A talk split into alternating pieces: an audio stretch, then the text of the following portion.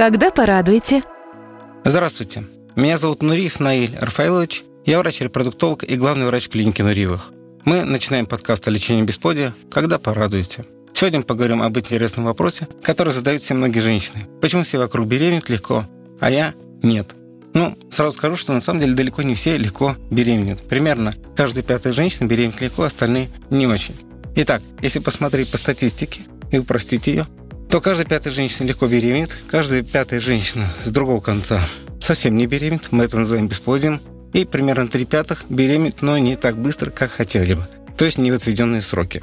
А в какие сроки женщина вообще должна беременеть? Так, обычно мы считаем бесплодием 12 месяцев регулярной половой жизни без контрацепции.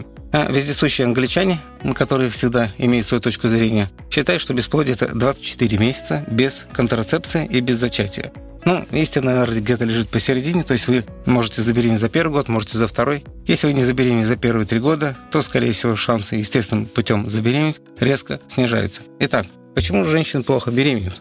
Как бы это странно ни звучало, но преграда номер один – это нерегулярная половая жизнь.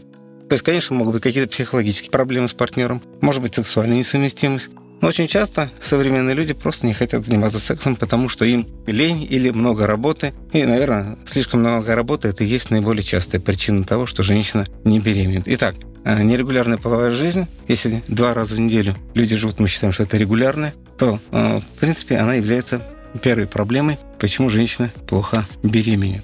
На втором месте по частоте встречаемости это возраст. То есть хорошо беременеть молодые женщины, немолодые женщины беременеют гораздо хуже. Что такое немолодая женщина? Ну, условно мы считаем молодой женщиной до 35 лет, 38 и старше уже испытывают серьезные проблемы с зачатием. Кто бы мог подумать, что женщине 40 лет и старше нужно примерно 4 года половой жизни, чтобы получить одну клиническую беременность. Это мы говорим об абсолютно здоровых людях. Третья причина – это вредные привычки. Вредные привычки, в первую очередь, курение, во вторую – алкоголь. Но курение является страшным злом.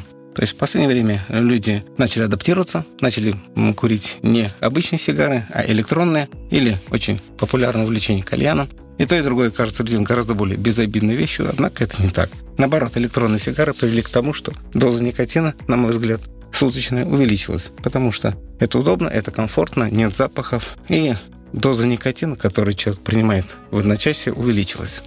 Избыточный вес. Жировая ткань вредит э, половым органам, по прямому смысле слова. То есть жир вырабатывает эстрогены, эстрогены подавляют гипофиз, гипофиз перестает вырабатывать фолликул-стимулирующий гормон, который стимулирует, как ясно из названия, фолликулы, фолликулогенез у женщин, а у мужчин сперматогенез. Итак, избыточный вес тоже вредит.